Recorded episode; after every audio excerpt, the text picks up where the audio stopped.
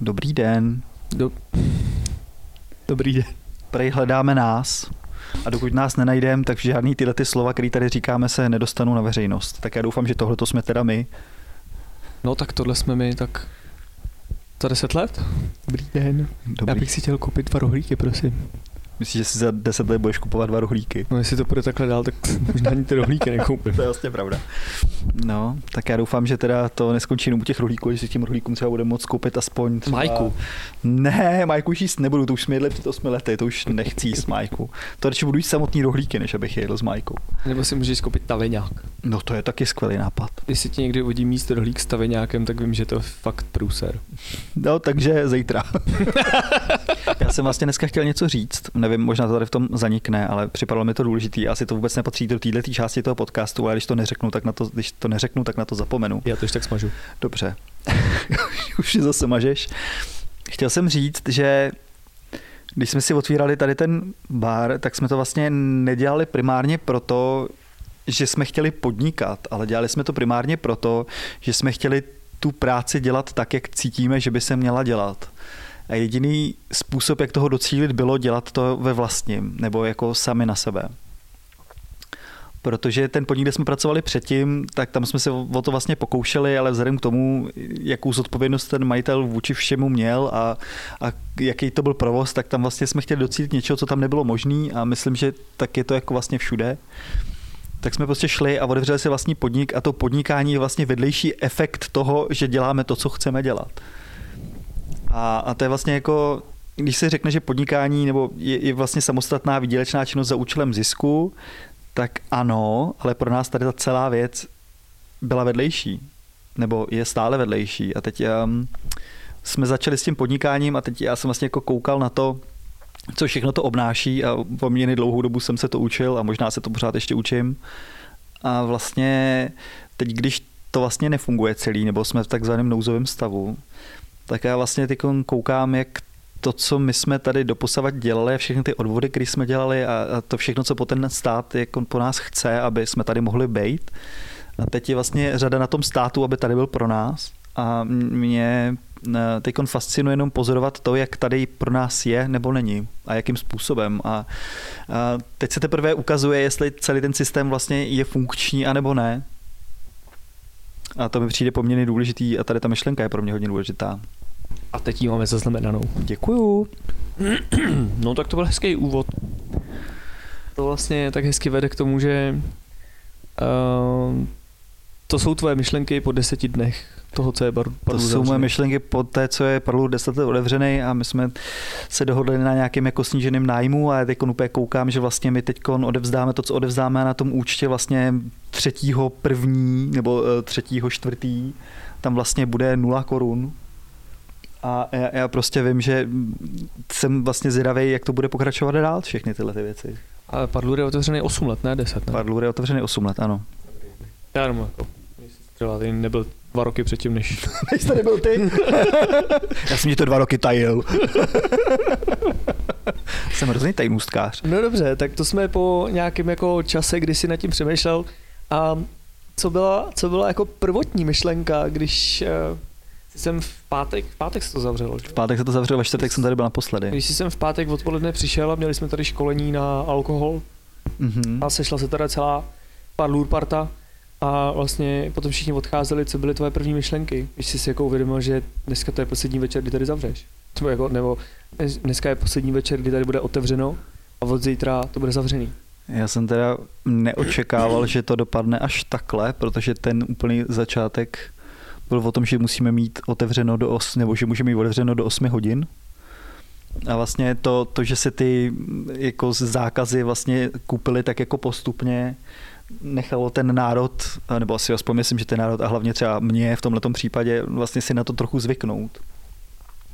První věc byla, že to je pěkně v háji, protože za dvě hodiny otevřeného baru se nedá vydělat dost peněz na to, aby to jakkoliv dávalo smysl.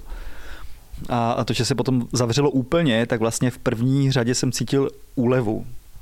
Úlevu od čeho? Úlevu, že, že vlastně není nějaká jako divný vákuum mezi jako částečně otevřenou dobou, ale vlastně nefunkční otevřenou dobou, protože furt máš otevřeno a špatně se těm lidem vysvětluje, že nemáš peníze, když můžeš mít otevřeno. Ale teď, když ty peníze vlastně nemáš vůbec a ten příjem je nula, tak se jako mnohem snáš eh, vysvětluje lidem, my lidi nemáme peníze, protože prostě máme zavřeno. Takže úleva svým způsobem. A potom samozřejmě panika, která ve mně tak jako roste, ale to má všechno ještě čas a bude se to vyvíjet. Co první dny, který si trávil doma? Takový ten, takový ten než, to, než to tomu mozku vlastně dojde, že to není o tom, že máš den, dva, dno, dva dny volno a pak půjdeš zpátky do práce, ale že vlastně jako to volno, to, že nic neděláš, to, že nejdeš do práce, i na dobu neurčitou. Ty jo, no tak to bylo o tom, že my jsme z začátku vůbec netušili, jak dlouho vlastně bude zavřeno a co to všechno obnáší. Že vlastně ten mozek má tolik věcí, který zpracovává, že najednou opravdu jsme zavřeli, což jako pro mě, my jsme takový ten bar, který nemá zavřeno nikdy. My jsme prostě za těch 8 let do této doby měli zavřeno asi dva nebo tři dny a z nějakých jako technických důvodů, a, ale prostě je furt otevřeno a najednou nás něco zavřelo. A já jsem se nejdřív potřeboval vyspat, začít zpracovávat ty myšlenky a když jsem v procesu toho zpracování těch myšlenek, tak neustále chodí další zprávy o, o dalších jako restrikcích a dalších jako věcech, které se jako dělají a najednou z toho vlastně vyplývá, hej, budou zavření hranice aspoň půl roku. A teprve s touhletou informací do mě dotekla taková ta totální panika, protože jsme bar, který je situovaný na Praze 1 a prostě více jak polovina našich hostů jsou cizinci, který když tady nebudou, Jo, já bych řekl, že polovina našich hostů jsou cizinci, kteří tady nechávají 70% tržby. A to je prostě velký problém, který budeme do budoucna muset nějak řešit. No, to bude ještě zajímavý tohle. Co řešit. tvoje první myšlenky, takhle, když už jsme u toho? No, já jsem, jakože moje první myšlenky byly vlastně, že to ten mozek nechápal. Že přesně máš pocit, že máš volno a půjdeš do práce. A po dvou, třech dnech, kdy je člověk pořád doma, a vlastně přicházejí ty další a další eh, zákazy a další a další jako návrhy toho, jak se to vlastně bude dělat, tak uh, se mi to střídalo. Střídalo se mi to s tím, že mám chuť využít ten volný čas k tomu, aby člověk vymyslel něco nového, něco zajímavého, s totální panikou toho, že uh, někde seš sedm let a máš nějakou práci a ze dne na den o ní přijdeš a jak je to vlastně všechno strašně nestabilní a jak si tak trošku maluješ tu budoucnost a přemýšlíš nad tím, co dál a najednou místo toho, aby si vymýšlel nový koncept, nový nápady, tak se snažíš přežít a snažíš se vymýšlet, jak to uděláš, aby si vlastně přežil. A přemýšlíš nad tím, jak dlouho to vlastně může trvat. A sleduješ pořád ty zprávy a z toho, že by to mohlo trvat jeden měsíc, dva měsíce, to najednou může být třeba i až půl roku, což doufám, že jako nenastane, jo, ale ale jako to, to může být obrovský problém, který nás nechá zavřený fakt na dlouho a bojím se vlastně té budoucnosti, protože potom jsme se spolu bavili, že vlastně jedna věc je mít ten bar zavřený a nemít příjem a vlastně s tím nějakým způsobem pracovat a říkat si OK, tak teďko nemáme příjem, teď to nějak musím přežít, ale ten, ta obrovská krize si myslím přijde, až to otevře. To si taky myslím. Já jsem tomu ještě chtěl říct, že přede mnou se ten mozek snažil tu paniku skovat a vlastně jsem chtěl dělat hromadu věcí a využívat ten volný čas nějak kreativně a čím víc jsem se o to snažil, tím víc jsem zjišťoval, že jsem ale hrozně roztěkaný. Což vyvrcholilo tím, že jsem poprvé od začátku, co jsme zavřeli, eh, chtěl jít autem a po pěti kilometrech jsem vlastně chtěl zaparkovat to auto, dát na chodník a jít domů pěšky, protože jsem zjistil, že vlastně nejsem schopný pořádně řídit, protože ten mozek je tak roztěkaný, že prostě mám problémy sledovat provoz. A řídím už poměrně dlouho, a tohle to se mi v životě nestalo a na tom jsem si uvědomil, jak strašně jsem ve stresu a jak strašně ten stres před sebou skovávám, abych se s tím nějakým způsobem vyrovnal a mohl vůbec nějak fungovat. Když jsme u té paniky, jak s tou panikou zacházíš? No já si myslím, že s ní vlastně ještě nějak nezacházím. Jsem teď vlastně několik okamžiků přemýšlel nad tím, jestli se na to budeš ptát, jak ti na to mám odpovědět a já to nevím. Já vlastně fakt nevím. Já prostě jsem jenom v panice, kterou před sebou za každou cenu skovávám. Snažím se se rozptilovat jakkoliv můžu, takže koukám na hromadu seriálů a dělám různé jiné blbosti, abych před tou svou vlastní panikou a tudíž sám před sebou útek. Protože když se podívám tváří v tvář tomu, co se teď děje, tak vlastně vůbec nevím, co mám dělat. A máš nějaký lepší nápad? Nápad asi ne, ale u mě to probíhá tak, že já jsem se začal věnovat hudbě místo toho, abych um, třeba jako učil normálním způsobem, kdy u toho sedíš třeba hodinu, dvě a pak si dáš pauzu a začneš dělat něco jiného, tak já u toho sedím 6, 7, 8 hodin a snažím se jako ten mozek zaměstnávat tímhle s tím. A zjistil jsem, že to přesně dělám ve chvíli, kdy mě přepadají myšlenky na to, že je to tady zavřený a co vlastně budem dělat a, a je mi z toho úzko, tak vlastně jako je to tyhle ty myšlenky snažím zaplašit tím, že jim nedám vůbec prostor k tomu, aby mě nějakým způsobem dohnali. Takže prostě sedím u hudby, koukám do toho a moje žena z toho trošku šílí, popravdě řečeno. Takže taky utíkáš sám před sebou. No, hodně, hodně.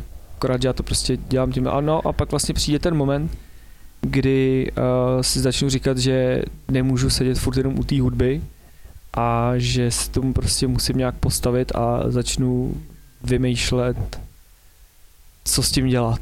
A pak přesně jako mě napadají takové ty věci, které tady spolu potom, potom tady, který tady spolu potom probíráme.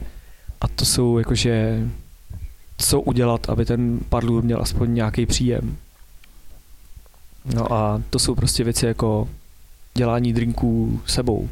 Řešíš nějakým způsobem tu etiku této celé záležitosti, jestli vůbec ten bar a to barmanství v tom stavu, jakým teď je, si zaslouží nějakou jako pomoc od těch lidí a, a nějakou pozornost vůbec od té společnosti, když v podstatě z mýho úhlu pohledu vlastně prodáváme luxusní artikl, který v podstatě, jakmile přijde nějaká krize, tak je to vlastně jeden z těch prvních artiklů, který vlastně přestává dávat úplně smysl. Já jsem se tímhle s tím hodně zabýval kvůli tomu, že ty si chceš nějakým způsobem zachránit svůj biznis a svůj obživu a na druhou stranu si uvědomuješ, že tady je spousta jiných lidí a jiných odvětví, které jsou mnohem, mnohem důležitější. A takže vlastně jako mi dlouhou dobu trvalo přijít s něčím, s čím bych byl v pohodě. A, a kdy vlastně jako přemýšlet nad tím, že chtít po lidech peníze do barového provozu a do baru je pro mě vlastně přesně jako z etického hlediska něco, co vlastně jako moc nezvládám. Takže se hledá balans mezi sobeckostí a lidskostí. Myslím jako sobeckostí v rámci za, chci zachránit sám sebe, což se zdá být sobecký a na druhou stranu potřebujeme být lidi a přemýšlet nad tím, kdo, kde a jak tu pomoc potřebuje a jestli náhodou ji nepotřebuje mnohem víc než my a jak bychom se k tomu teda měli postavit. No a je, je to opravdu těžké tohle rozhodování, aspoň teda pro mě. Nevím, jako, jak pro ostatní lidi v gastronomii. Jako, já si uvědomuji, že to gastro za prvý v něm pracuje strašná hromada lidí, kteří se najednou z ničeho nic odstnuli úplně bez práce a že, že vlastně jako ty lidi se snaží nějakým způsobem zachránit a snaží se zachránit třeba své zaměstnance a lidi, kteří jsou na to nabalení. A že vlastně jako z tohohle z toho důvodu má smysl se pokoušet vymýšlet nějaký um, způsoby, jak mít pořád příjem. A, ale vlastně to si myslím, že to je ten hlavní důvod. Ten, ten důvod, že ty máš zavřený podnik, je sice nepříjemný a máš, dejme tomu, nějaký zásoby finanční, které třeba jsou na měsíc, na dva, možná ne, možná jo, ale ten, kdo to jako úplně nejvíc Odskákal. A ten, kdo to nejvíc odskákal, jsou přesně ty zaměstnanci. A tohle je jediný, z mýho pohledu jediný důvod, proč se o to jako aktivně zajímat, protože jinak, já, já kdybych mohl, tak peníze dám prostě farmářům, dám ty peníze prostě lidem do nemocnic, snažím se prostě jako investovat a vymýšlet způsob, jak pomoct všem do, do těch roušek. Dneska se prostě šijou roušky, tak prostě jít a podporovat roušky, posílat těmhle s těm lidem peníze, protože to si myslím, že to je to nejdůležitější. My, ačkoliv to zní hrozně, my jsme jako postradatelní. Nás jako potřebuješ, nás budeš potřebovat ve chvíli, až tohle skončí, až ty lidi budou mít za sebou tu hrozně, hrozně dlouhou karanténu a budou si potřebovat jít někam pokecat, dát si drink a, a ulevit si a v tu chvíli my jsme jako potřební, ale v tenhle ten moment jsme až někde jako v té linii té důležitosti až někde úplně dole. Mě v rámci tohoto toho napadla hláška z filmu Cocktail, barman je aristokrat pracující třídy a vlastně v době krize se ukazuje ta velká otázka, jak moc potřebujeme aristokracii. a to je hrozně zajímavý. A myslím, že i, se dost často chováme jako barmani, jako aristokraté pracující třídy. A teď se úplně ukazuje ta, ta, ta zbytečnost v rámci té společnosti. A je to vlastně trochu smutný, musím říct. A tak jako zbytečnost, tak jako bary, barmani a celý, celý tohleto odvětví je potřebný, ale... To je, ale mám jako pocit, že vlastně máme hodnotu zábavního parku. Jo, ne, opravdu si myslím, že hodnota barmanství, barů a všech těch věcech je úplně stejný. Můžeš si dojít na kolotoč a dát si cukrovou vatu, nebo si můžeš jít na drink.